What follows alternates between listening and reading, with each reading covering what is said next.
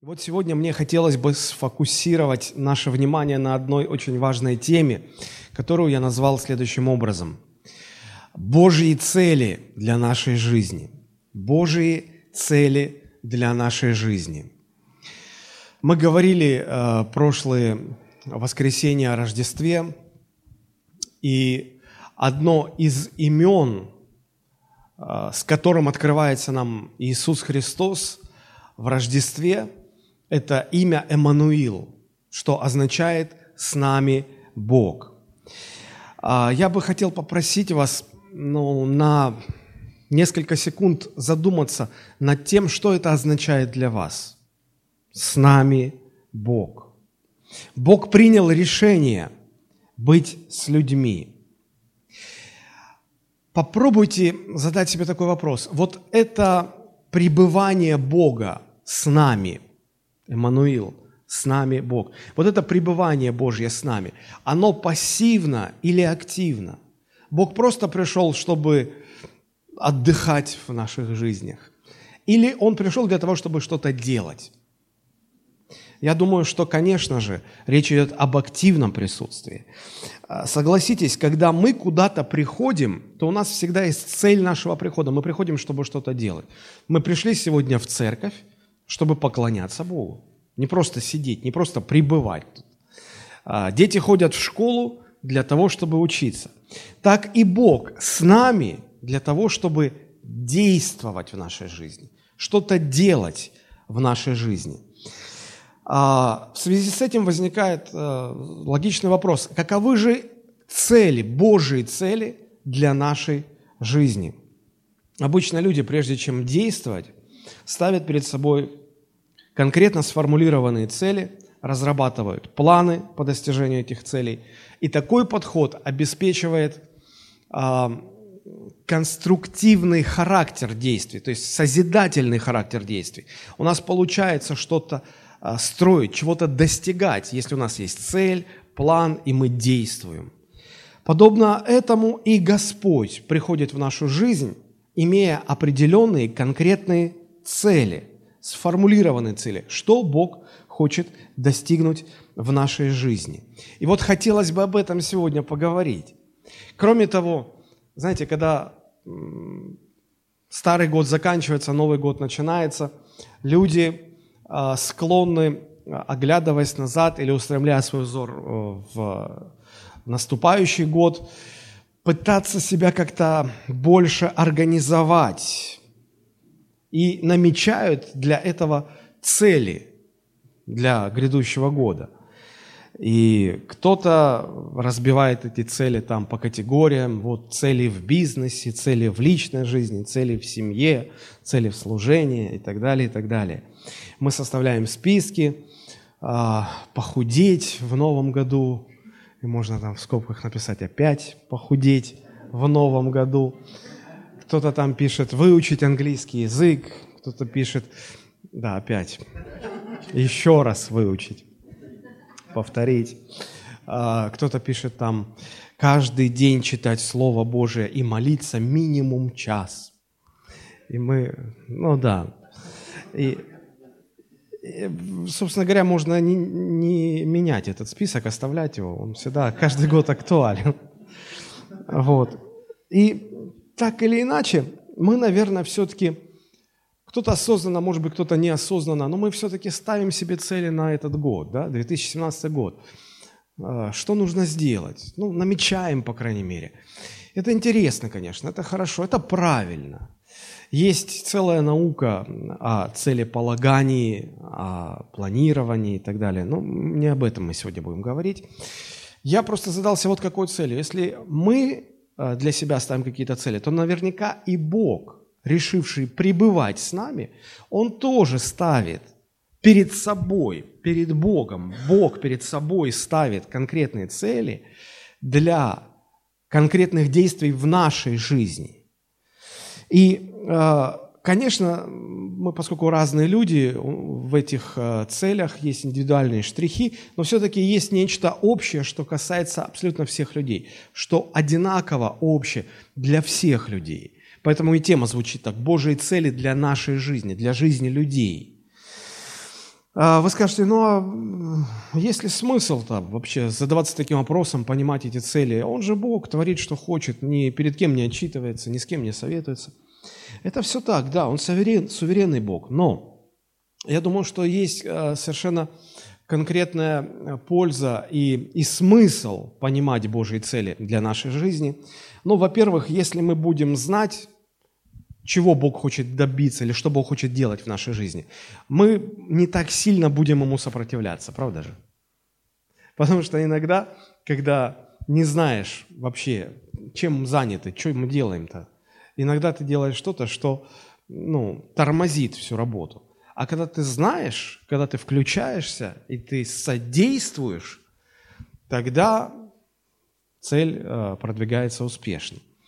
Это первый момент, очень важный. Второй момент, очень важный, заключается в том, что если мы будем знать, а, что Бог хочет делать в нашей жизни, тогда мы никогда не разочаруемся в Боге. Почему люди разочаровываются в Боге? Христиане, почему разочаровываются в Боге, разочаровываются в своей духовной жизни? Ну, наверное, потому что их ожидания остаются неоправданными. Потому что им кажется, что Бог а, должен в их жизни делать вот это, это и это. Ну, например, большинство верующих, особенно новообращенных, они почему-то уверены, убеждены, что если Бог пришел в их жизнь, то вот что Бог сейчас будет делать с их жизнью? Ну, первое. Вот, да, Он простил их грехи, здорово, хорошо, Он их спас от ада, замечательно. Но жизнь-то продолжается. И вот люди думают, что ну, наверняка Господь сейчас будет выправлять мою жизнь. Все кривизны выправлять, все неровности – а, подлечит мои болячки все, исцелит меня, а, работу хорошую даст, а когда есть работа, нужен успех, значит, успех даст, а успех, значит, благосостояние придет, сделает меня состоятельным человеком. Что еще нужно? А семья нужна хорошая. О, Господь даст мужа или Господь даст жену, там, или детей даст, устроит как-то все, жилье, машину, как-то вот все, ну, Э, поможет построить карьеру, может быть, карьеру в служении, а раз служение, значит, сделает меня известным, и я вот буду ездить по всему миру с проповедями, церкви открывать. Вот Господь приведет меня в славу. Но согласитесь, большинство христиан размышляют примерно так. Казалось бы, а что другое должны означать слова Христа, который сказал, я пришел для того, чтобы вы имели жизнь и имели с избытком. Аминь. Вот. Точно. И знаете, что получается дальше? Вот вы так живете в этих ожиданиях, год ждете, два ждете, три ждете, четыре ждете. Ну, таких еще старичков у нас нету пока. Вот. И, и вы как-то начинаете соображать, что что-то ничего не происходит. Что-то вот Господь не торопится исцелять меня. И в карманах что-то как было пусто, так и э, сейчас. Вот. Как-то не складывается, жена не приходит, муж не приходит. Что, что происходит? И закрадывается мысль, ага, значит, если нет Божьих действий, так может быть и самого Господа нет со мной. Так может, а, вот, в этой церкви нет Бога. Такая логическая мысль приходит, и человек начинает искать, а где же он есть? И идет в другую церковь, смотрит, в третью церковь, и понимает, что в принципе во всех церквях всегда все одно и то же. Это знаете, как а, рассказывают такую старую притчу. Значит, а, в Австралии, по-моему, это было. Значит, там один дед а, с такой пышной бородой и усами такими мощными. Очень любил этот, ну, вот этот вонючий сыр, ракфор. Вот. И он, значит, один раз, когда кушал этот сыр, у него в усах застряло кусочек. Ну, вот под носом вот тут. И он куда ни пойдет, ему везде воняет. Воняет сыром. И он в магазин зайдет, фу, скривится так. Э, к жене, фу, тебя так пахнет, скривился. В церковь придет, тоже воняет. Везде, куда не идет, все воняет, воняет, воняет, воняет. И уже не знает, что делать, и э, жалуется своему внуку. А внук так сел к нему э, на эти, на коленки и говорит, деда, У тебя воняет, потому что у тебя вон сыр вонючий под носом, в усах остался. Говорит, давай я вытащу, и вонять перестанет. Вытащил, все, проблема решена. Вот так же и нам иногда кажется, что вот ни в одной церкви нет Бога, везде все воняет, как говорят, воняет религией. Ой, откуда ты знаешь, какой у него запах-то? Вот. Так это только лишь потому, что вот в своих усах застряло, нужно убрать и все. Ну и э, вот, вот из-за этого приходит разочарование.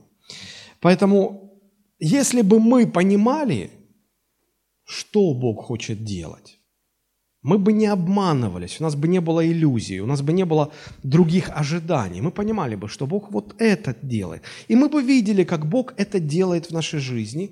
Это укрепляло бы нашу веру и укрепляло бы осознание, что мы ходим перед Богом, с Богом, что действительно с нами Бог. А так мы не понимаем Его цели, мы ждем одного, Бог делает другое, мы это не замечаем, и нам кажется, Бога нет. Еще вот какую хочу э, аналогию привести. Знаете, а, вот когда Бог простил наши грехи и спас нас, мы же понимаем, что все это а, в большей степени относится к, жизни в вечности, правда же? А, чтобы, конечно, эта цель, чтобы мы, мы в вечности жили с Богом в Его присутствии, в Царстве Небесном – вот. Э, жизнь на земле, она очень короткая, она ограниченная. И было бы наивно и, наверное, неразумно предполагать, что э, основные Божьи действия будут в нашей жизни будут связаны с обустройством именно земной жизни, а не той, которая будет. И вот как я хочу попытаться вам проиллюстрировать эту мысль. Я всегда э, вижу сравнение, э, когда, знаете, ребенок э, в чреве матери развивается, да, я всегда сравниваю вот это внутриутробное развитие с христианской жизнью, с нашей духовной жизнью перед Богом. Вот смотрите, когда ребенок проходит процесс внутриутробного развития, ведь согласитесь, что все э, процессы через который ребенок там проходит, они в основном-то направлены не для того, чтобы устроить его жизнь там, в утробе матери, а для того, чтобы сформировать его, чтобы, родившись, он мог там жить, развиваться. Да? У него начинают внутри, ну, когда э, этот зародыш уже сформирован, и начинает развиваться тело, да, ручки, ножки, кости, внутренние органы – ротик. Ведь э, подумайте, зачем младенцу в, в утробе рот? Он же не ест там через рот, правда же? Он получает питание через пуповину. Но ротик там формируется. Для чего? Потому что когда он родится, там будет нужно это. Потом у него глазки формируются. Зачем? Он что там, видит что-то? На что там смотреть? Нет, ну потому что он родится, и тогда ему глазки будут нужны, ушки, ну, может, он там что-то слышит, ну, особо. Нос, он не дышит там носом. Дыхание идет через, э, ну, кислород поступает тоже через пуповину. И если так подробно разбираться, то мы увидим, что основные процессы, действия, которые там происходят, они направлены не на обустройство его внутриутробного развития, а подготавливают его к жизни, когда он родится. Тогда это ему будет нужно. А представьте бы, э, если бы процессы наоборот шли. Вот, вот чтобы ему устроить, устроено было хорошо там, в утробе матери. И он там и останется так. Понравится. Да? Точно так же и в нашей духовной жизни. То, что Бог сейчас с нами делает, эти действия в основном направлены для того, чтобы, когда мы предстанем перед Богом, вот тогда это нам пригодится. Бог работает над нашим характером, Бог работает над нашим мышлением, над нашим отношением к жизни. И все это – если смотреть с точки зрения ценности этой земной жизни, мы можем сомневаться, а зачем это нам тут? Да? Но это нам нужно будет, когда мы придем в Божие присутствие, когда мы придем в вечность. Поэтому важно понимать, что э, действия Божии в нашей земной жизни направлены в основном не на обустройство наше здесь на земле, но на подготовку к жизни в вечности. Итак, а, Божьи цели для нашей жизни, что Бог уже сделал для нас, что Бог делает в нашей жизни сейчас, что Бог будет делать в ближайшее время. Вот об этом хочется сегодня говорить. И как я уже сказал, понимание этой темы, ну, как минимум, убережет нас от э, излишнего противления Богу, когда Он будет действовать в нас, и поможет нам не разочароваться в нашей духовной жизни, в нашем следовании за Христом. И вот мне бы хотелось представить семь основных таких целей, семь основных действий, которые Бог совершает в жизни каждого человека. Первое, что э, сделал уже Бог, и что мы праздновали в Рождество, я бы назвал это так. Бог что сделал? Он решил породниться с человечеством, породниться с людьми. То есть Бог через Иисуса Христа сделался ну, буквально кровным родственником для всех людей. Почему важно это понимать? Почему нужно об этом говорить? Дело в том, что все люди рождаются на земле а, в таком состоянии, что они не могут жить с Богом, и тем более не могут общаться с Богом. Почему? Потому что все рождаются с внутренним сопротивлением Богу, с внутренним противлением Богу, протестом против Бога и всего Божьего. Мы это называем первородным грехом. Все люди рождаются с этой внутренней природой. И нет никаких средств и способов преодолеть или сломить это внутреннее сопротивление – ничего не помогают. Не помогают ни чудеса, ни знамения, ни их количество, ни их, ну, я не знаю, величие или значимость чуда. Что некоторые люди убеждены, что вот если бы только человек увидел чудо какое-то от Бога, такое вот чудо чудное, диво дивное, все, человек сразу бы э, покаялся пришел к Богу. Но практика показывает, что это не происходит.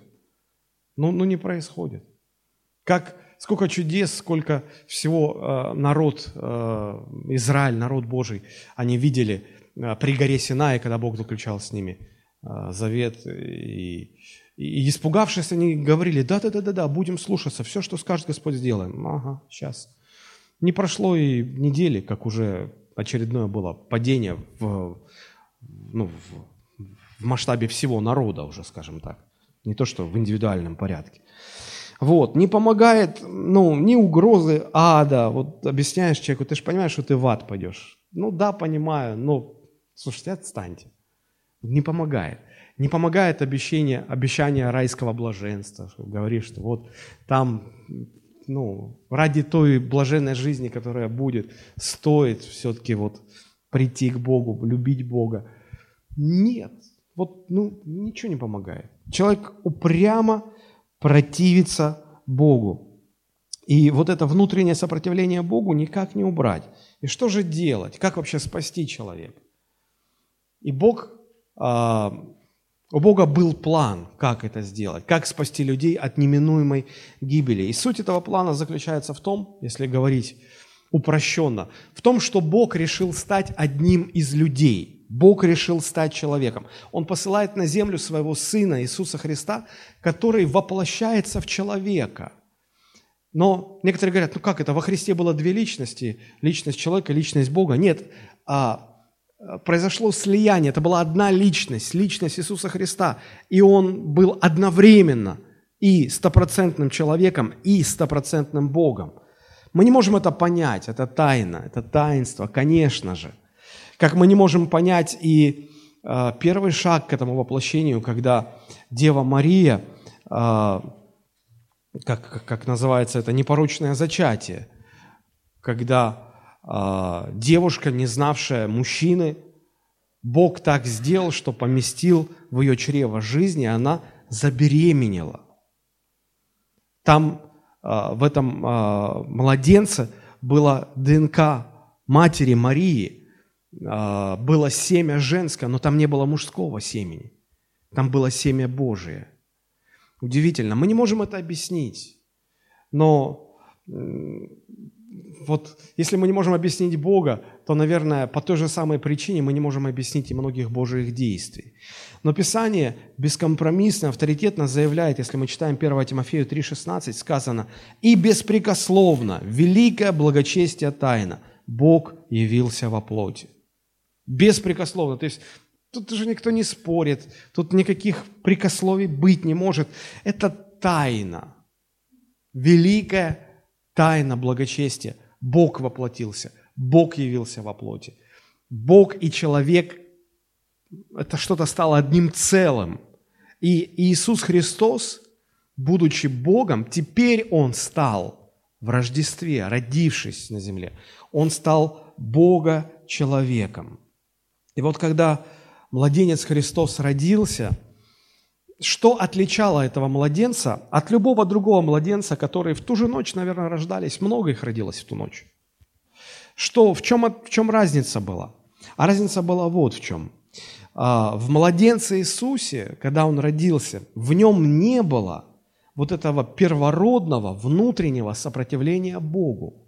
Вот этой природы, которая от Адама передавалась дальше с мужским семенем, просто не было.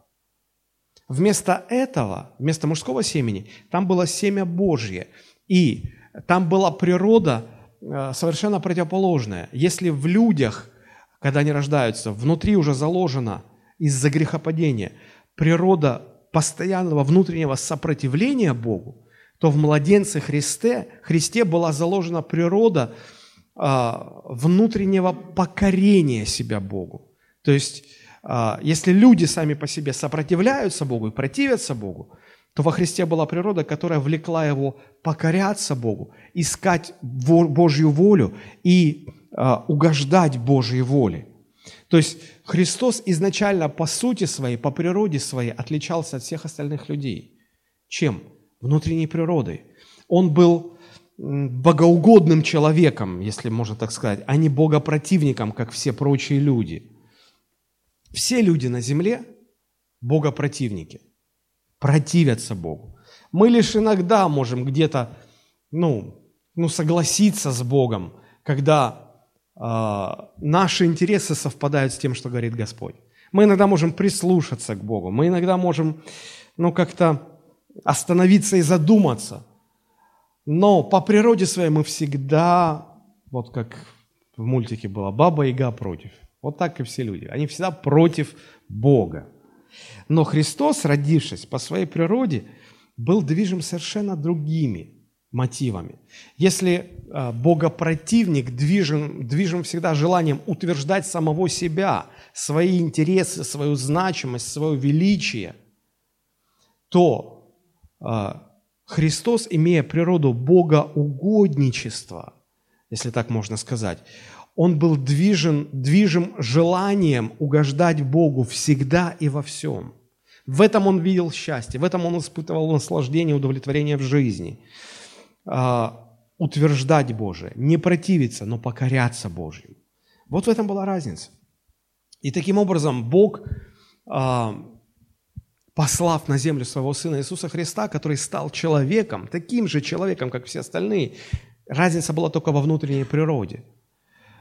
Таким образом, Бог показал, что человек на земле может жить и не противиться Богу, а покоряться Богу во всем. Покоряться Богу во всем. Это очень важно. А Христос стал первым таким человеком, который, живя на земле, не противился Богу, но во всем старался себя покорить Ему. И э, в каком-то смысле можно сказать, что как Адам стал родоначальником людей, имеющих в себе богоборческую природу, так Христос стал родоначальником людей, которые имеют в себе обратную природу, природу угождения Богу. И апостол Павел в одном из своих посланий так и называет. Он говорит, что Христос – он как второй Адам. Помните об этом? Писал апостол Павел, по-моему, в послании Коринф, в посланиях Коринфянам. Он говорит, первый Адам, человек, которого сотворил Бог, муж Евы. Вот. Первый Адам, он а, был тем, от кого пошли, произошли все остальные люди, все остальные богопротивники. А Христос стал вторым Адамом, в том смысле, что Он тоже стал родоначальником, но только теперь от Него происходят люди, которые имеют внутри себя совершенно другую природу, природу богоугодничества. То есть Адам и Христос схожи тем, что и тот, и другой а, положили основу или стали родоначальниками а, двух больших групп людей, противоположных по своей внутренней природе. Все, кто рождается от Адама, имеют в себе природу противления Богу. Все, кто рождается от Христа, духовно рождается от Христа, они имеют в себе э, не, ну, неудержимое желание покоряться Богу, угождать Богу, утверждать все Божие. Вот в этом отличие. В этом отличие. Природа Христа всегда и во всем желать угодить Богу. А, вот когда Христос, став Бога человеком, воплотившись в человека, а, родился на земле, вот через это Бог достиг своей первой цели. Он породнился с людьми. Он фактически стал одним из людей. Это первая цель, которую Бог преследовал в отношении человечества, которую он уже достиг. Рождество произошло. Почему я говорю об этом, если это уже осуществленная задача? Это не то, что Бог собирается делать, это то, что Бог уже сделал. Это, об этом нужно говорить для того, чтобы нам лучше понять э, остальные, оставшиеся шесть Божьих целей. Они помогут нам лучше это увидеть.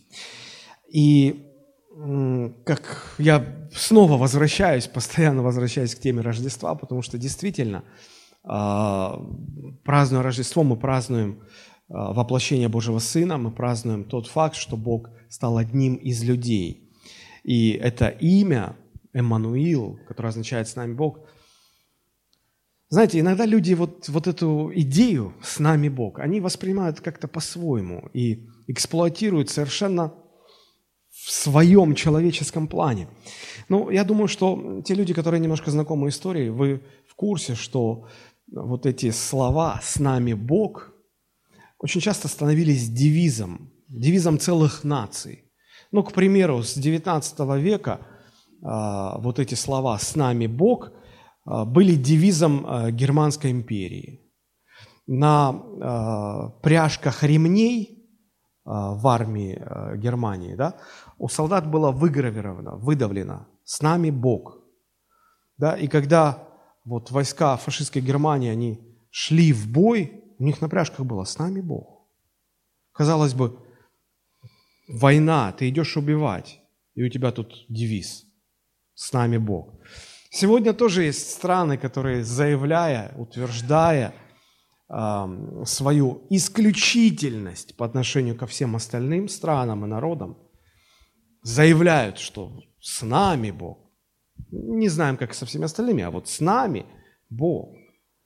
Знаете, а, люди, движимы своими какими-то безумными амбициями, утверждая свою исключительность, говоря о своих каких-то исключительных правах, хотят усилить эти свои амбиции, притягивая на свою сторону авторитет Бога, заявляя «с нами Бог». И даже не задумываются о том, что, ну как, но ведь он же Бог. Он не становится ни на чью сторону, ни на вашу, ни на мою, ни на сторону этого государства, ни на сторону этого государства. Он Бог. Это, это у него есть позиция, на которую все остальные могут становиться или не становиться, соглашаться или не соглашаться. Точка отсчета другая. Ну, знаете, иногда человек говорит, а я вот уверен, что я прав, потому что Бог на моей стороне. Не может быть Бог на твоей стороне. Он вообще не на чьей стороне, он Бог. Это ты можешь занять его позицию или не занять его позицию, быть на его стороне или не быть на его стороне. Поэтому вот это важно понимать. И когда мы читаем э, в Библии это имя Эммануил, что означает «с нами Бог», это совсем о другом. Это не о попытке притянуть Бога на свою сторону и э, как-то нажиться на его авторитете. Нет. Это о том, что Бог породнился с людьми. Бог стал одним из людей. И это уже произошло. И вот это э, действие, которое Бог уже совершил, оно открыло путь для достижения следующей цели, которую Господь ставит перед собой. А, когда Сын Божий стал человеком, то Он сделал это для того, чтобы примирить всех людей с Богом. Когда Христос воплотился на земле, Он был фактически единственным человеком, который не противился Богу, а старался угождать Ему во всем. Это здорово, это хорошо, но Он один, единственный. А все остальные так и живут, противясь Богу.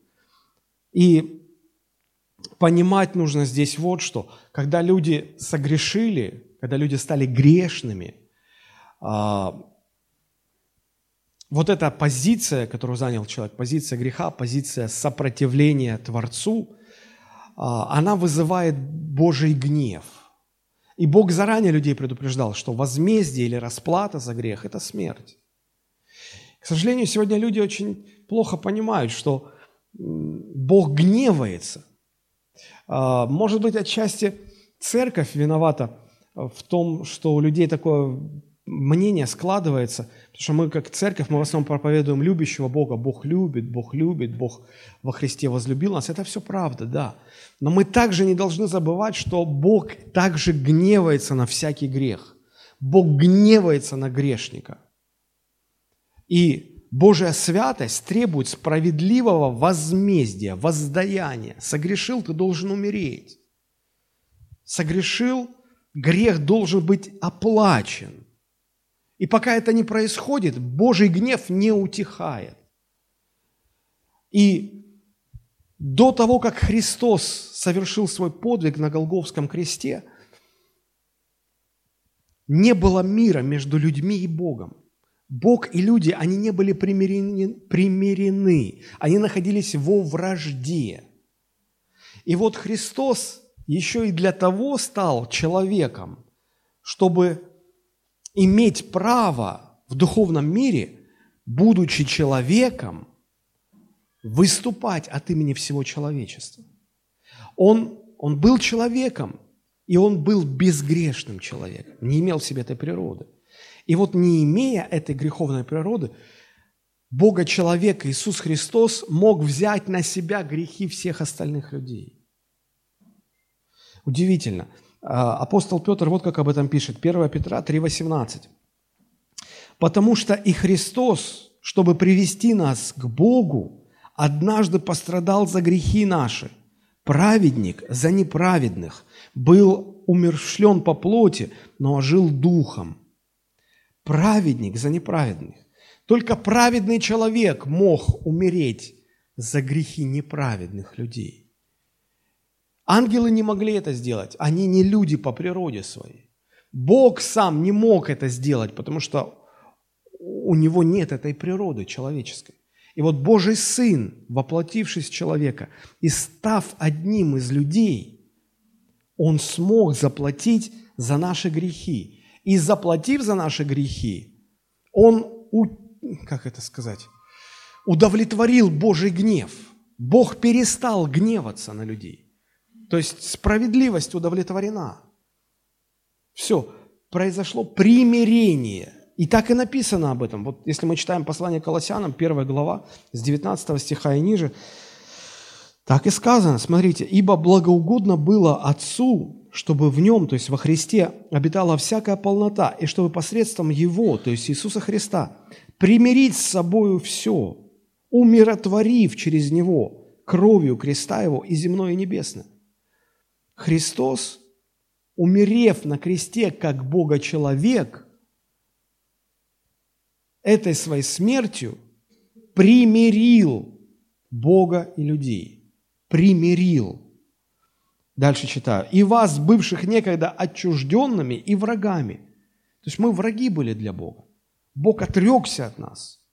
Ныне, написано, примирил в теле плоти Его, смертью Его, чтобы представить вас святыми и непорочными, и неповинными пред собой. То есть люди жили во вражде с Богом. Бог гневался на людей. И вот когда Христос умер за грехи всего человечества, Тогда наступило примирение. Но здесь очень важно понимать, что де юре, или юридически, как говорят, да, вопрос-то уже решен. Христос умер 2000 лет назад. Уже тоже больше двух тысяч лет, а, как вопрос решен. Бог больше не имеет претензий к человечеству. Бог больше не гневается на людей. Уже более двух тысяч лет Бог не гневается на людей. Почему? Потому что примирен. Человеческий род примирен с Богом. Это де юре, юридически. А де факто что мы получаем? А де факто мы получаем, что на этой земле огромное количество людей, которые как жили противясь Богу, так и живут. Бог уже не имеет ничего против них. Но вот это примирение им приобретено, обеспечено для них, но оно еще фактически, юридически оно есть уже, фактически оно не стало их, оно не коснулось никак их жизни. Поэтому следующее, что Бог хочет сделать, Он хочет, чтобы вот это примирение, которое Он обеспечил, оно стало реальностью для каждого человека на земле. А как это сделать, когда эти люди имеют внутри себя природу, которая всячески сопротивляется всему Божьему? И вот тогда Бог делает следующее действие. Бог хочет поселиться в людях.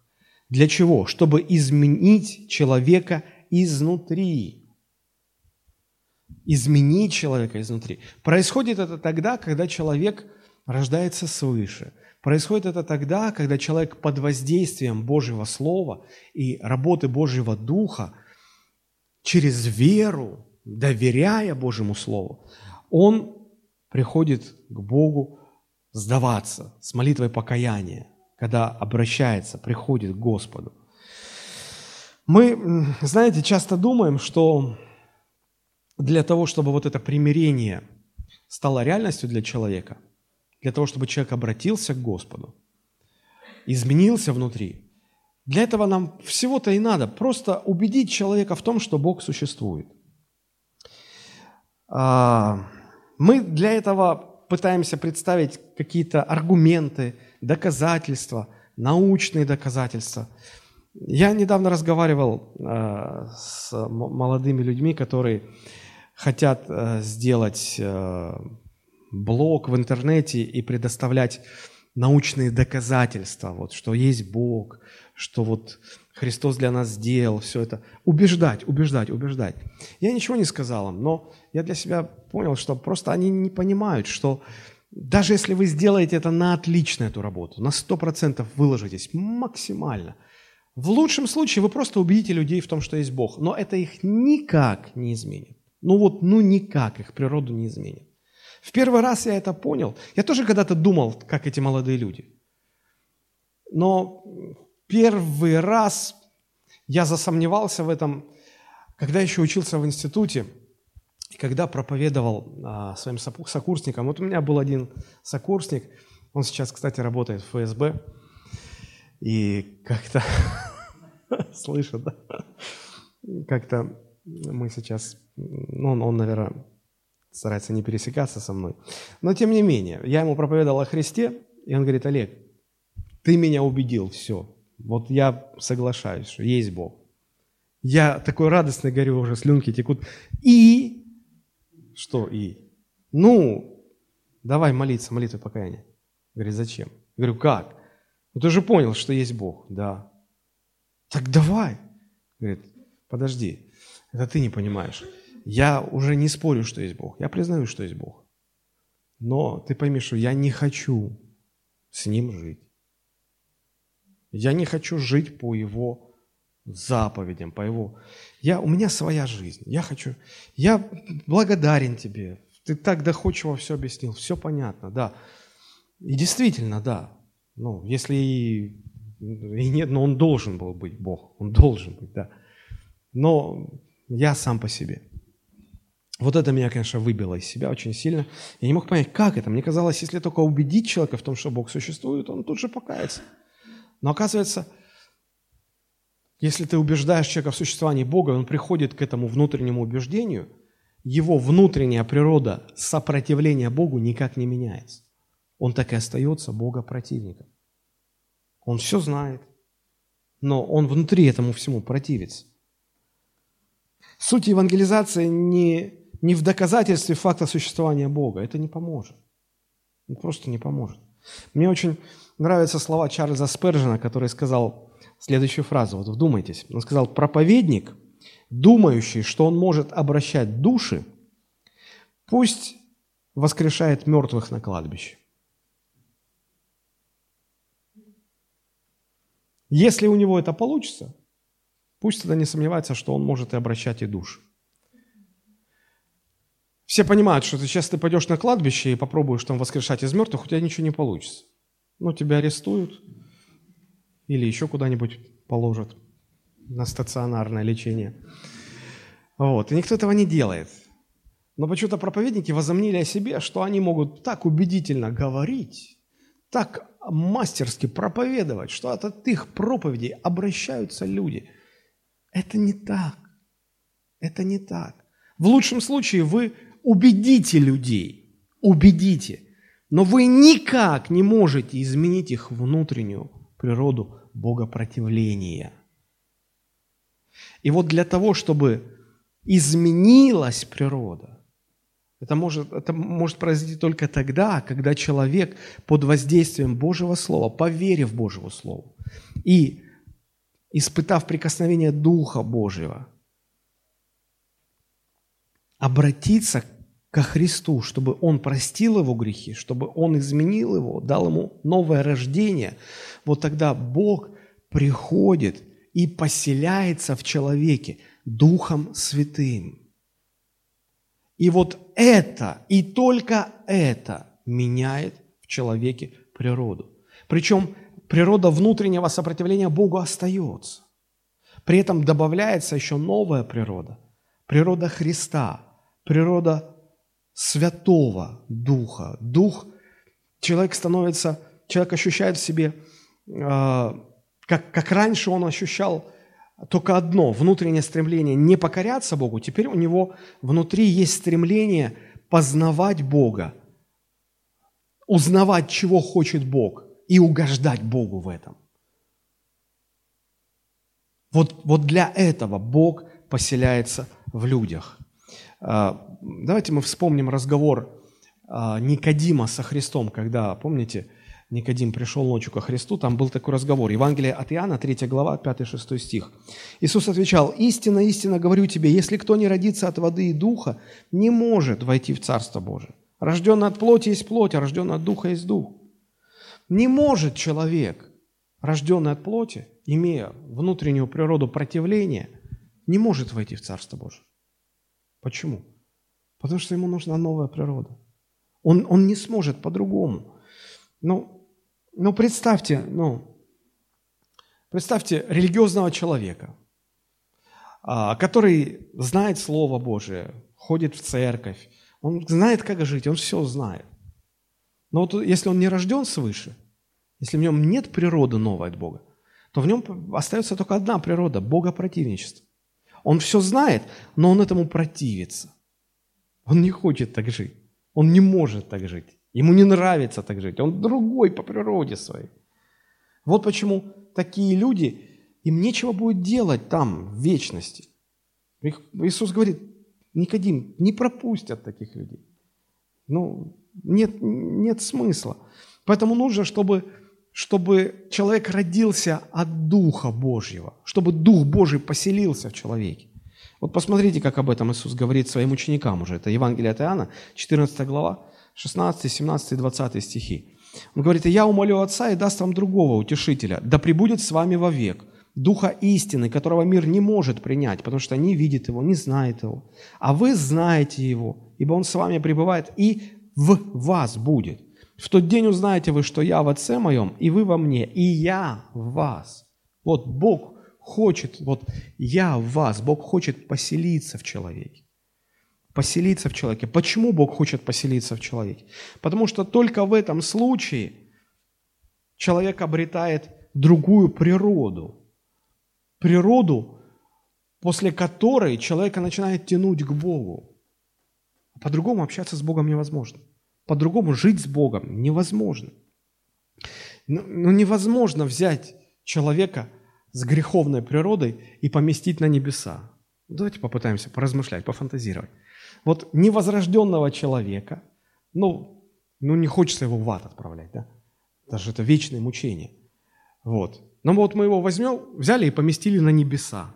Как вам кажется, что будет происходить в ближайшее время? Не, ну поначалу он обрадуется, что ну, он, он не попал в ад. Будет видеть, что там, чего избежать, будет рад. О, хорошо. Но очень быстро эта радость, знаете, чем сменится? Там все будет не по его. Там все будет не так. Его все будет раздражать. Ему все будет противно. Все не так. Все не то. И рано или поздно он сам там не сможет, он, он выпрыгнет оттуда, он убежит оттуда, он не сможет там жить. Почему? У него природа другая. Приведу такую аналогию, чтобы лучше вам было понять. Возьмем а, людей и дельфинов. Вот ученые утверждают, что генетически между ними очень много общего. И мозг дельфинов даже больше человеческого мозга и очень-очень много похожего. Дельфины умеют разговаривать, коммуницировать друг с другом, общаться друг с другом, ну и так далее. А, несмотря на то, что а, в них много общего, знаете, у них разная природа.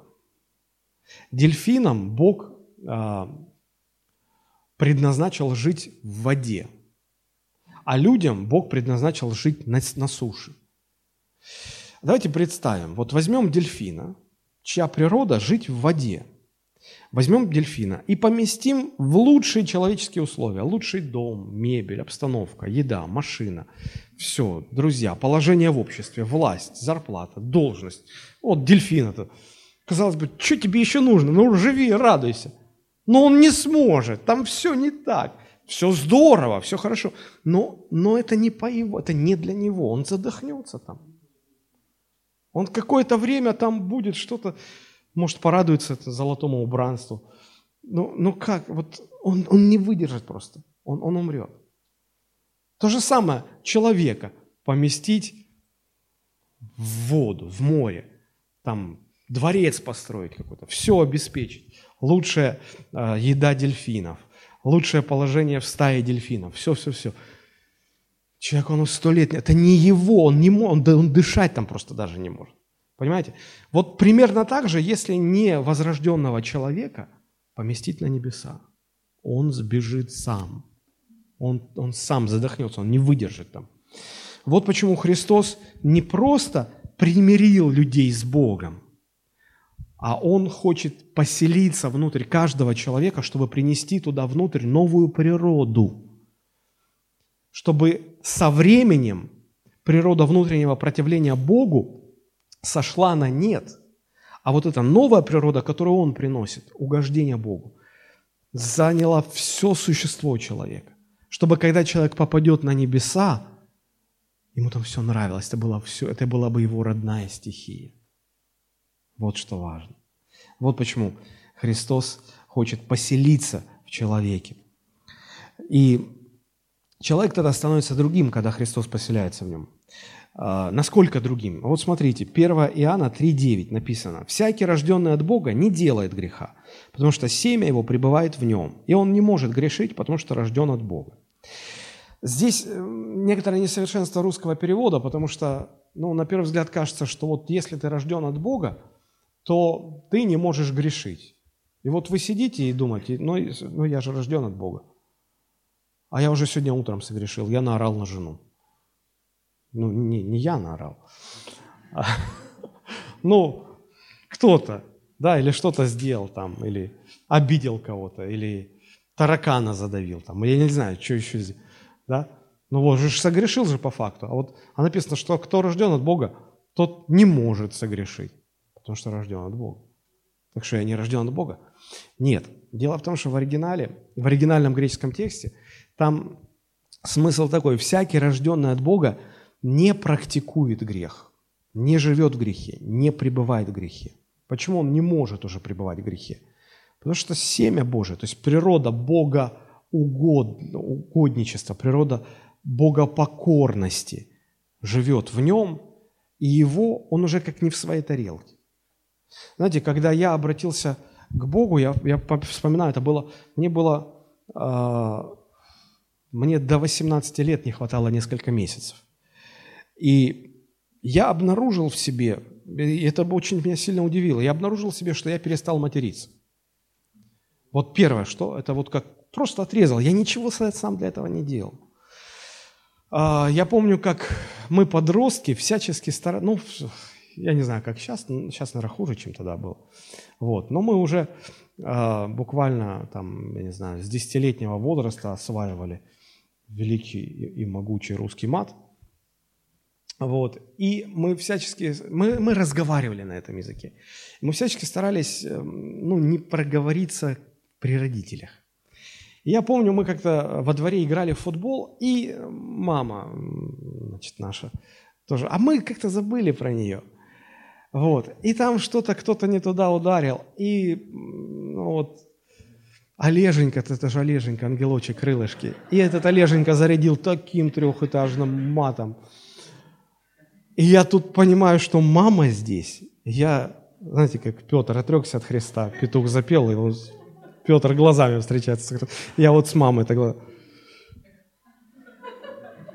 А, все возмущение армянского народа было в ее глазах. Я на четверть армянин, между прочим.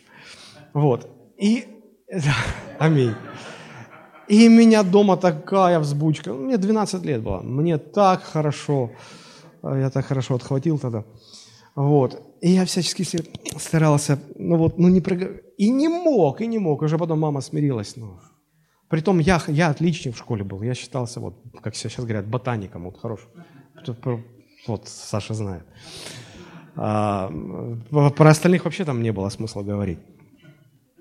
Так вот. О чем я вообще сейчас говорю? Я так увлекся, что потерял нить о природе. Да. Да. Вот. А тут после того, как я обратился ко Христу, я сразу, вот мне, мне против... Кто-то кто начинает матом разговаривать, а у меня внутри как будто так вот сжимается все, мне противно. И я сам не говорю. Я думаю, как, как это может быть? Природа другая. Природа другая. Я уже когда служил в армии, я уже был верующим человеком. И э, так получилось, что я один из всех, из всех двух воинских частей разбирался в компьютерах, а тогда вышло значит, постановление, что нужно э, всю канцелярию перевести в электронный вид. И, и я очень хорошо устроился в армии, я сидел все время в штабе, э, за столом комбата практически, и переводил всю эту бумажную канцелярию в электронный вид. Когда уже там много было, я не справлялся, мне дали помощника, Виктор Горбачев, у него фамилия такая была. Комбат говорил, Горбачев, тебе с такой фамилией просто нужно тише воды ниже травы. Вот. А он матершинник был тот еще, мама дорогая. И вот он как... Он не мог по-другому разговаривать. И у меня внутри все сворачивается. Я говорю, Витя, я так не могу, слушай. И, я, и комбат говорит, слушай, Виктор, ну понятно, армия, тут не, без этого никак. Ну не так же уже, в конце концов, как-то. Я говорю, товарищ комбат, разрешите мне э, штраф налагать на рядового Горбачева, если он матом будет. Говорит, Рогозин, ты здесь царь и бог, что хочешь делать? Я говорю, слышь, вот комбат, свидетель. Значит, э, одно матерное слово, шоколадка на стол. Я уже думал магазин открывать, там продавать шоколад. Вот. Ну, то есть, в какой-то мере это даже пользу приносит, новая природа. Вот.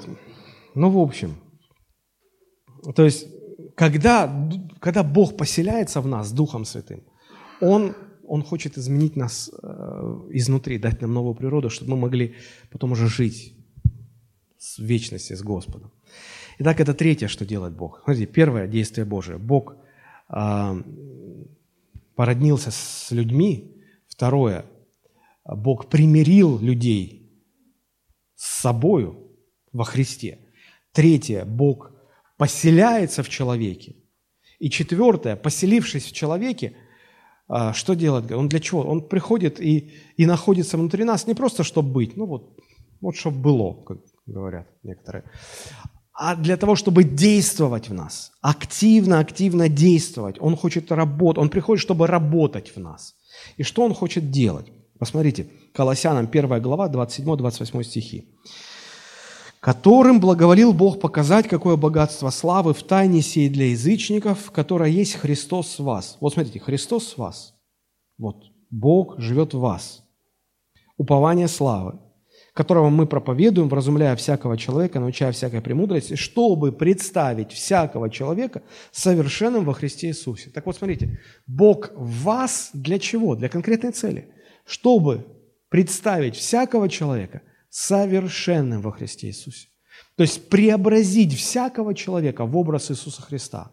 Помочь каждому человеку стать максимально похожим на Иисуса Христа. Как Он это делает? Бог открывает нам истину и побуждает нас покориться этой истине. Открывает истину и подталкивает, чтобы мы покорились. Конечно же, в нас еще остается, как я уже говорил, дух Бога противления, это или старая природа, как об этом говорит Новый Завет. Но старая должна умоляться, новая должна возрастать. И Дух Святой каждый день преображает нас, преображает нас, преображает нас. Почему? Потому что небеса-то начинаются уже на земле. Чем больше мы покоряемся Богу, тем больше гармонии в наших взаимоотношениях с Богом.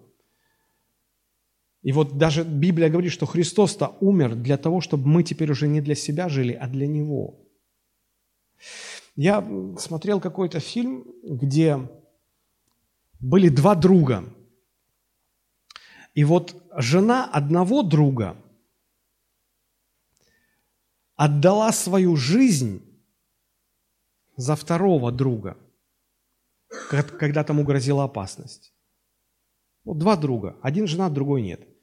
И вот, а, когда неженатому грозила опасность, его должны были убить, жена закрыла его собой и умерла. И вот этот друг, который потерял жену, он долго не мог простить своего друга, за которого его жена дала свою жизнь. Они долго выясняли отношения. Он, он однажды сказал такую фразу. Он сказал, отдав свою жизнь за меня, твоя жена придала моей жизни ценность. Я на самом деле не знаю, как теперь потратить эту валюту. На что теперь потратить? Потому что действительно это ценность.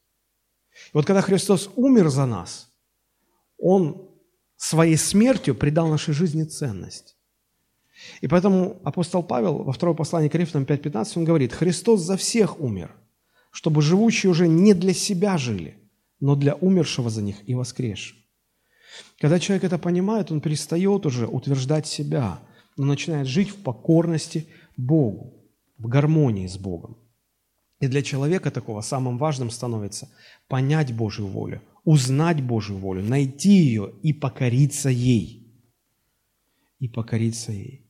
И вот а, поселившись в человеке, Духом Святым, Бог кропотливо, терпеливо, постепенно, каждый день работает над нами, подталкивая нас к правильным решениям, открывая нам истину, проводя через трудности.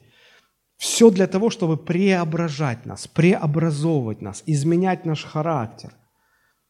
Бог работает над нами приводя нас в точку сокрушения, в точку сокрушения перед Ним. Потому что каждому конкретному изменению в нашем характере всегда предшествует точка сокрушения перед Богом. Почему? Потому что мы всегда до последнего держимся за свое. Но Бог приводит нас э, к тому моменту, когда мы начинаем осознавать, что я не прав. Все, я сдаюсь, я покоряюсь. Без таких точек сокрушения невозможно преображение наше. Так Бог работает с нами. Так Бог работает с нами. Я не знаю, можно ли приводить в качестве иллюстрации, но вот э, а, много лет назад вышел на экраны фильм под названием «Брюс всемогущий». Да, и сюжет фильма заключался в том, что этот парень ну, обиделся на Бога, потому что он говорит, слушай, если бы я был на твоем месте, если бы я управлял Вселенной, я бы ну, я бы не был таким несчастным, я бы все лучше, я лучше бы смог управиться. И к нему приходит Бог и говорит, хорошо, давай ты будешь Богом на время. Но это ничего не, не изменит. И он получил все полномочия Бога, и вот он прошел от точки вот такого самоутверждения, что я лучше тебя справлюсь, Помните, чем фильм заканчивается? Когда он уже падает на землю, говорит, все, Бог, я сдаюсь, я не могу, забери у меня это все. Вот это точка сокрушения. Когда человек понимает, Боже, какой я был дурак. Господи, прости меня. Сокрушает Бог. И, и по-другому, вот в послании к евреям это называется так, что кого Господь любит, того наказывает. Бьет же всякого сына, которого принимает. Знаете, это так важно. Некоторые думают, да ладно, ну что, зачем Бог вообще наказывает? Он же Бог, мог бы достучаться до нас. Угу. У нас такая природа, что нас нужно сокрушать, чтобы покорить нас. Покорить. Для чего вообще земные родители наказывают детей? Некоторые, сейчас вот много спорят о том, что вот, как, каким должно быть воспитание, какое правильное воспитание, какое неправильное воспитание. Говорят, вообще нельзя детей наказывать, вообще нельзя бить. Послушайте, знаете, что является фундаментом воспитания ребенка? Что нужно первонаперво сделать, прежде чем воспитывать? Ребенка нужно обуздать.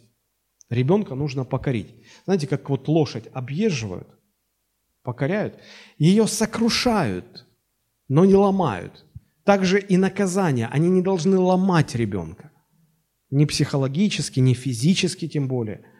Но они должны сокрушить его, внутреннее противление. И когда лошадь, объе... когда лошадь не объезжена, что там, на ней не то что работать, на нее сесть никто не может. Вот. А когда она объезжена, на ней можно работать. Так и ребенок, пока он не покорен, пока он не объезжен, ну, все, все там воспитательные меры – это бесполезная трата времени. Как только ребенок покорен власти родителей, вот тогда дальше его можно воспитывать. Так же и Бог. По этой же самой причине Он обуздывает нас, сокрушает, чтобы мы стали покорными. И позже мы, мы начинаем осознавать, когда мы, мы понимаем, что какие мы были, нам стыдно становится. Мы говорим, Господи, спасибо. Помните, как Давид в одном из псалмов говорит, прежде заблуждения моего, а, прежде страдания моего я заблуждался, но сейчас я радуюсь Слову Твоему. То есть вот, вот удивительно, Бог не ломает, Бог сокрушает, и это меняет нас.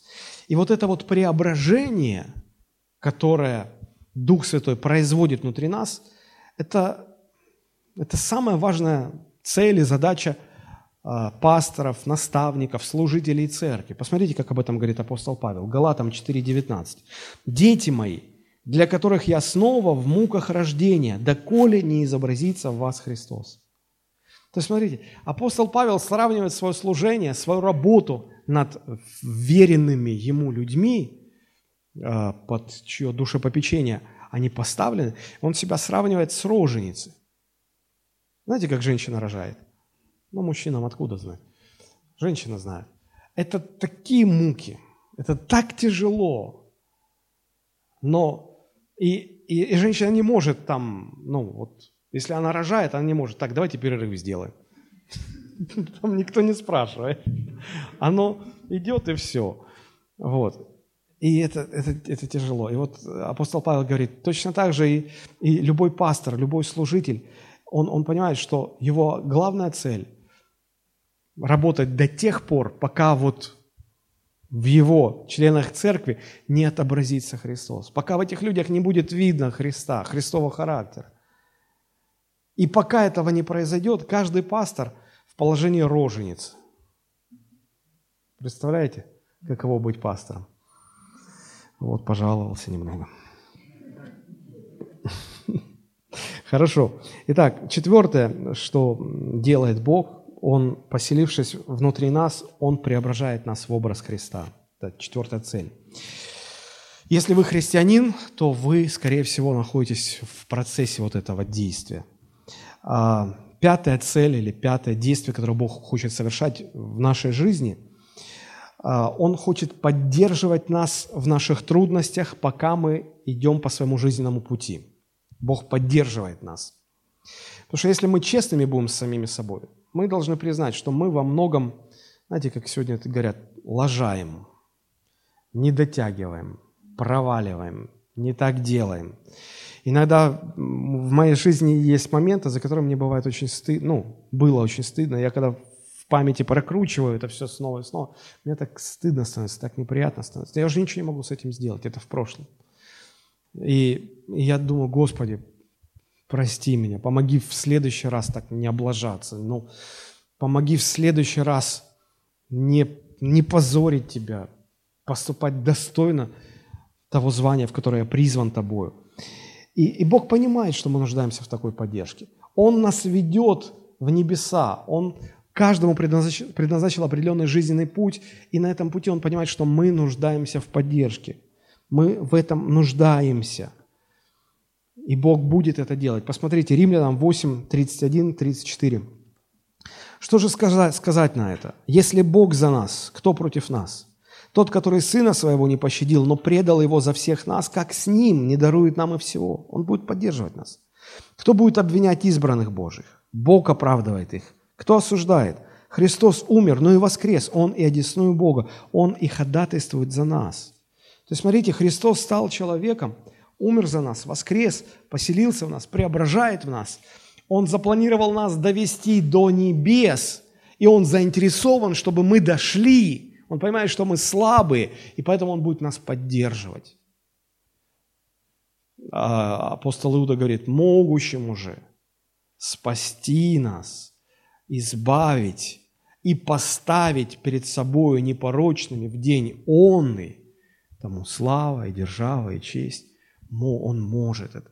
Если он не будет поддерживать, никто не дойдет. Узким путем. Трудно идти. Никто не дойдет, если он не будет поддерживать. Но он обещал поддерживать. Каждому из нас придется пройти через свои скорби, через свои трудности. У одних больше, у других меньше. Это зависит от того, кому какой путь уготовлен, уготован. Еще наличие трудностей, скорбей, болей определяется не только теми особенностями Божьего пути, которые для нас именно Господь приготовил, но еще и тем, как сильно мы сопротивляемся Богу. Чем сильнее мы сопротивляемся, тем больше у нас будет трудностей. Бог будет вынужден больше давить на нас, чтобы мы перестали сопротивляться. И вот Бог проводит нас через обстоятельства, чтобы где-то смягчить, где-то преобразовать, где-то поправить. Знаете, когда э, ведь не зря Творец сравнивается с горшечником, а мы с изделием из глины. И вот Господь берет этот кусок глины, кладет на кружало, и закрутилось колесо жизни, крутится. И Господь начинает лепить нас. И мы чувствуем, что на нас так давит, а? Что-то так давит, неудобно как-то. Давит, и потом начинается формирование сосуда. И мы чувствуем себя в каких-то руках. Кто-то нас формирует, как-то как неудобно так по жизни идти. И потом мы так начинаем брыкаться, потом раз брыкнулись, и на этом кружали все в месиво. И Господь берет снова это, шух, шух, шух. Мы думаем, да что ты будешь делать? С чего опять-то, с чего? Не надо было дергаться. Не надо было дергаться. Мы часто упираемся, противимся. Вот чем меньше мы противимся, тем меньше, тем проще нам будет по жизни. Вот. А иногда бывает, люди так упираются, что уже Господь через пророка Исаия уже, уже просто восклицает, говорит, слушайте, народ, куда вас еще бить? В какое место? Уже просто нет здорового места нет. Куда вас еще наказывать? Уже Богу так жалко становится, что ну что еще за... Ну что же вы такие упрямые-то? А вот, поэтому трудности неизбежны, как накружали. Но во всем этом Бог никогда не допустит нам трудностей сверх наших сил. Еще раз повторю, Бог сокрушает нас, но не ломает. Бог изменяет нас, но делает это с любовью. И вот посмотрите, филиппийцам 1.6 написано, «Будучи уверен в том, что начавший в вас доброе дело будет совершать его даже до дня Иисуса Христа». То есть все-таки Бог будет вас поддерживать до последнего. А, для меня в свое время стало большим откровением второй стих из 45-го псалма, Псалом 45.2. «Бог нам прибежище и сила, скорый помощник в бедах наших». Псалом 45.2.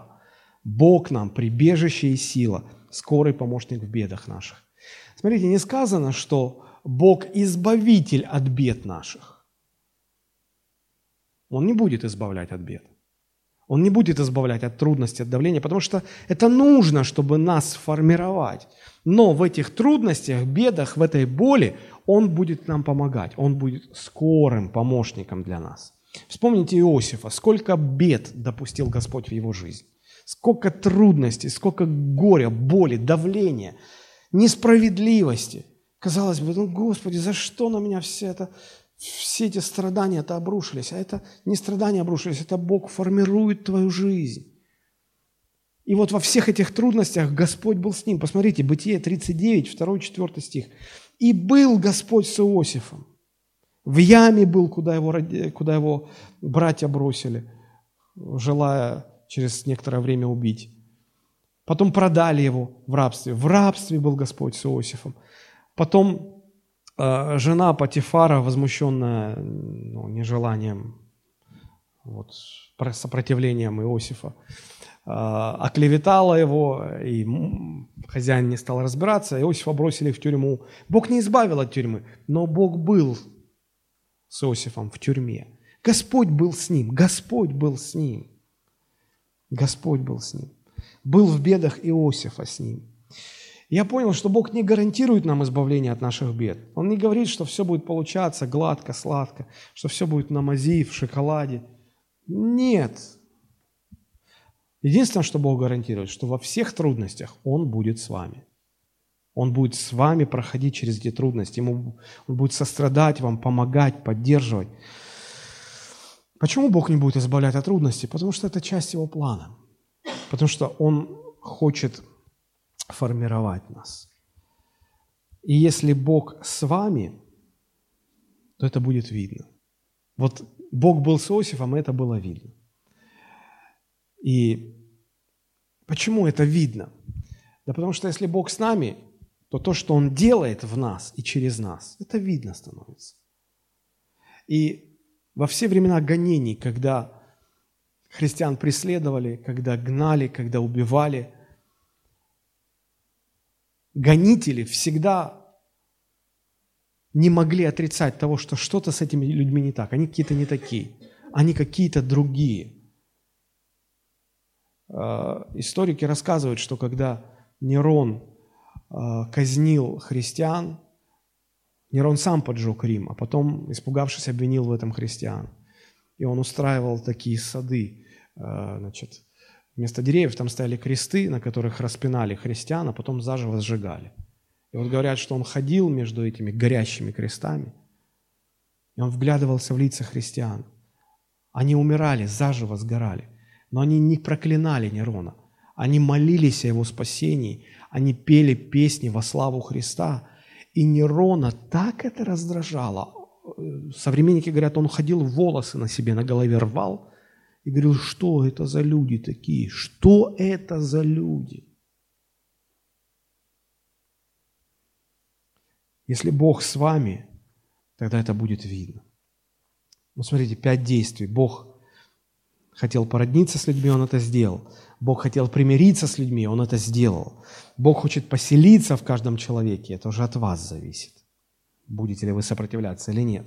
Бог хочет преображать человека, когда поселился в него. Бог хочет поддерживать людей в трудности. Шестое. Бог хочет побеждать вместе с нами.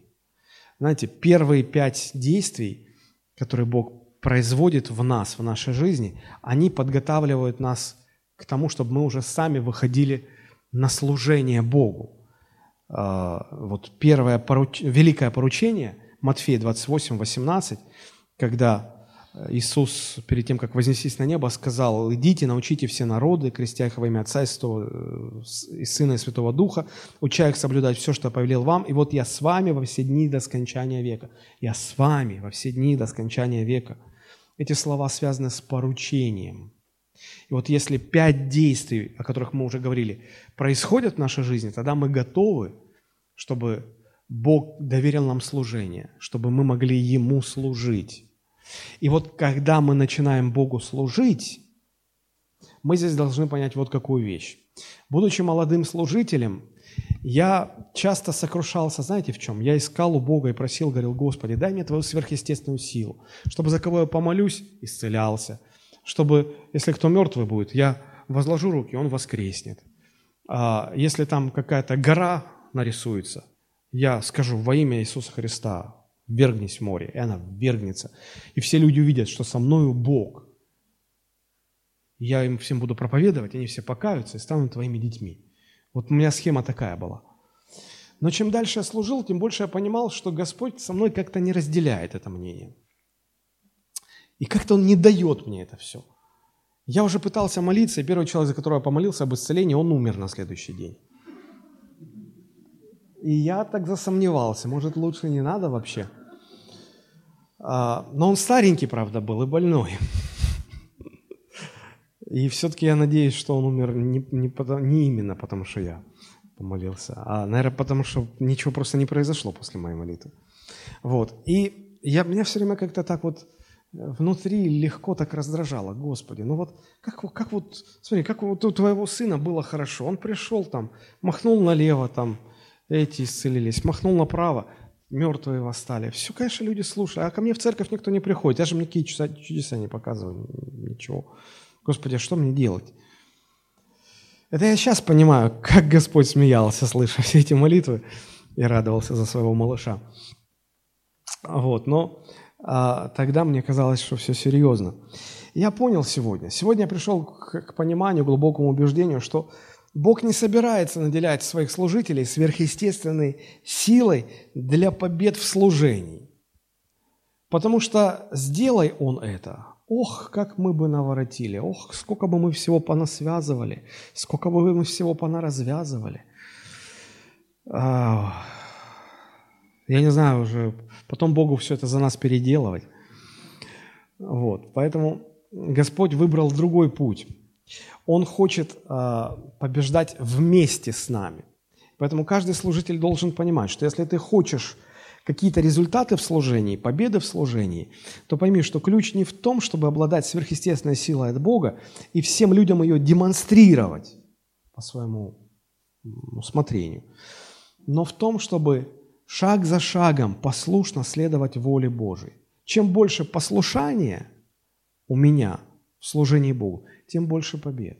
Потому что без Него я не могу делать ничего. Я могу помолиться за человека, но я его не могу исцелить. Если это Бог меня направляет, чтобы я возложил руки и молился за исцеление, я это сделал, и Бог исцелит, вот тогда действительно происходит чудо. И чем больше мы послушны Богу в служении, когда мы не занимаемся от себятиной, самодеятельностью, как нам кажется правильно, а ищем Его, просим, чтобы Он нас вел, направлял, и послушно следуем за Ним, вот тогда происходят победы, вот тогда происходит достижение.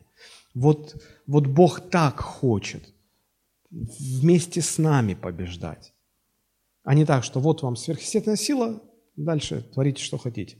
Я думаю, что уже через пять минут этому миру пришел бы конец. Да, вот кто-то понимает, о чем я. Хорошо, ну и последнее, седьмое действие, что хочет Бог. Бог хочет привести людей в свою славу. Итак, первое. Бог породнился с людьми, Бог примирился с людьми, Бог поселился в человеке, Бог преображает человека изнутри, Бог поддерживает людей на их жизненном пути, Бог побеждает вместе с нами. И последнее, седьмое действие, или цель Бога, чего хочет Бог, Бог хочет привести нас в свою славу. Посмотрите, как об этом Христос говорит в одной из своих молитв. Евангелие от Иоанна, 17 глава, 24 стих. «Отче, которых Ты дал мне, хочу, чтобы там, где я, и они были со мною, да видят славу мою, которую Ты дал мне, потому что возлюбил меня прежде основания мира». Вдумайтесь в эти слова. Знаете, что они означают? А, я помню, а, несколько лет назад мне довелось побывать в Израиле. Мне всегда очень хотелось. И было ну, денег, в общем-то, только чтобы вот едва-едва я там побывал. И когда я ходил по всем этим местам и удивлялся, как красиво, как здорово, и пока я там был, был, мне все время хотелось, Господи, дай мне возможность взять свою семью, вот их привести, показать вот это все, чтобы они увидели, чтобы они насладились всем этим. Вот примерно то же самое Христос говорит, «Отче, тех, кого Ты дал мне, я хочу, взять с собой, чтобы они были там, где я, чтобы они видели славу мою, чтобы они тоже всем этим насладились. Вот что хочет Бог. И Бог Отец, конечно, ответил на эту молитву Христа. И этот вопрос, в принципе, уже решен. Уже решен. В чем эта слава? В том, что мы будем жить непосредственно в присутствии Бога Отца. Сегодня никто из живущих на земле не может увидеть Бога и остаться в живых. Не может находиться в, в настоящем Божьем присутствии. Это, это в принципе невозможно. Вот. Но там написано, когда мы там окажемся, мы увидим Его таким, как Он есть. Мы, никто не исчезнет, не умрет. Мы, мы будем в гармонии, в единстве с Ним. И вот это вот удивительно. Для каждого, а, кто родился свыше, Бог зарезервировал уже место в Божьей славе. Римлянам 8, 28, 30. «Притом знаем, что любящим Бога, призванным по Его изволению, все содействует ко благу. Ибо кого Он предузнал, смотрите, тем и предопределил быть подобными образу Сына Своего, поэтому Бог нас преображает в Его образ, дабы Он был первородным между многими братьями. А кого предопределил, тех и призвал, кого призвал, тех и оправдал, а кого оправдал, тех и прославил». Там зарезервировано уже место. Бог нас туда ведет. Он хочет, чтобы мы это все увидели и, и радовались этой радостью постоянно. И вот однажды настанет момент, когда все люди будут поделены на два больших, на две больших группы. Одни пойдут в вечное мучение, другие пойдут в вечное блаженство. Откровение, 21 глава, 2 стих. «И я, Иоанн, увидел святой город Иерусалим, новый, исходящий от Бога с неба, приготовленный как невеста, украшенная для мужа своего. И услышал я громкий голос с неба, говорящий, вот скиния Бога с человеками, и Он будет обитать с ними, они будут Его народом, и сам Бог с ними будет Богом их. Это и есть конечная цель Бога в отношении людей. Вот чего хочет Господь. Вот мы рассмотрели вкратце, поверхностно, семь основных целей, Божьих целей для нашей жизни. Семь основных действий, которые Бог хочет делать в нашей жизни. Теперь вы понимаете, что это гораздо больше, чем просто обустроить нас в земной жизни. Это гораздо больше, чем просто исцелить нас. Бог может исцелить человека от рака, но так и останется в человеке э, эта природа богопротивления. И он здоровый, вылеченный от рака, пойдет в ад. А смысл? Вот смысл. Знаете, Бог может дать нам много денег, Бог может дать, стать, сделать нас успешными, но нас же может потом понести. И, и потом эта природа, которая не могла развернуться, потому что денег не было, власти не было, а тут все есть, развернется, и как? Еще больше будет противиться Богу. И ты таким вот в славе, в богатстве сойдешь в преисподнюю. Смысл. Конечно, Бог будет помогать, но, но, но поймите, что Его главная задача, приоритет – это не обустройство нас в этой жизни. Хотя и об этом тут тоже заботится. Но прежде всего Он нас готовит к тому, чтобы мы все-таки дошли до конца пути, и чтобы вот это осуществилось. Вот скиния Бога с человеками, и Он будет обитать с ними, они будут Его народом, и сам Бог будет Богом их. Я хотел бы быть вот в этом слове с ними. Я хотел бы быть одним из вот этих с ними. И Бог хочет нас к этому привести. А, какие-то цели уже Бог достиг в нашей жизни, какие-то сейчас в процессе достижения, а что-то еще только предстоит нам пережить в своей жизни. Давайте мы сейчас склоним в молитве наши головы и попросим, чтобы Господь все-таки довел нас до конца – чтобы нам не сопротивляться, чтобы нам понимать Его цели, что Он будет делать, и сотрудничать, не противиться, сотрудничать, и никогда не разочароваться в своей духовной жизни. Боже, мы благодарны Тебе за Твое Слово.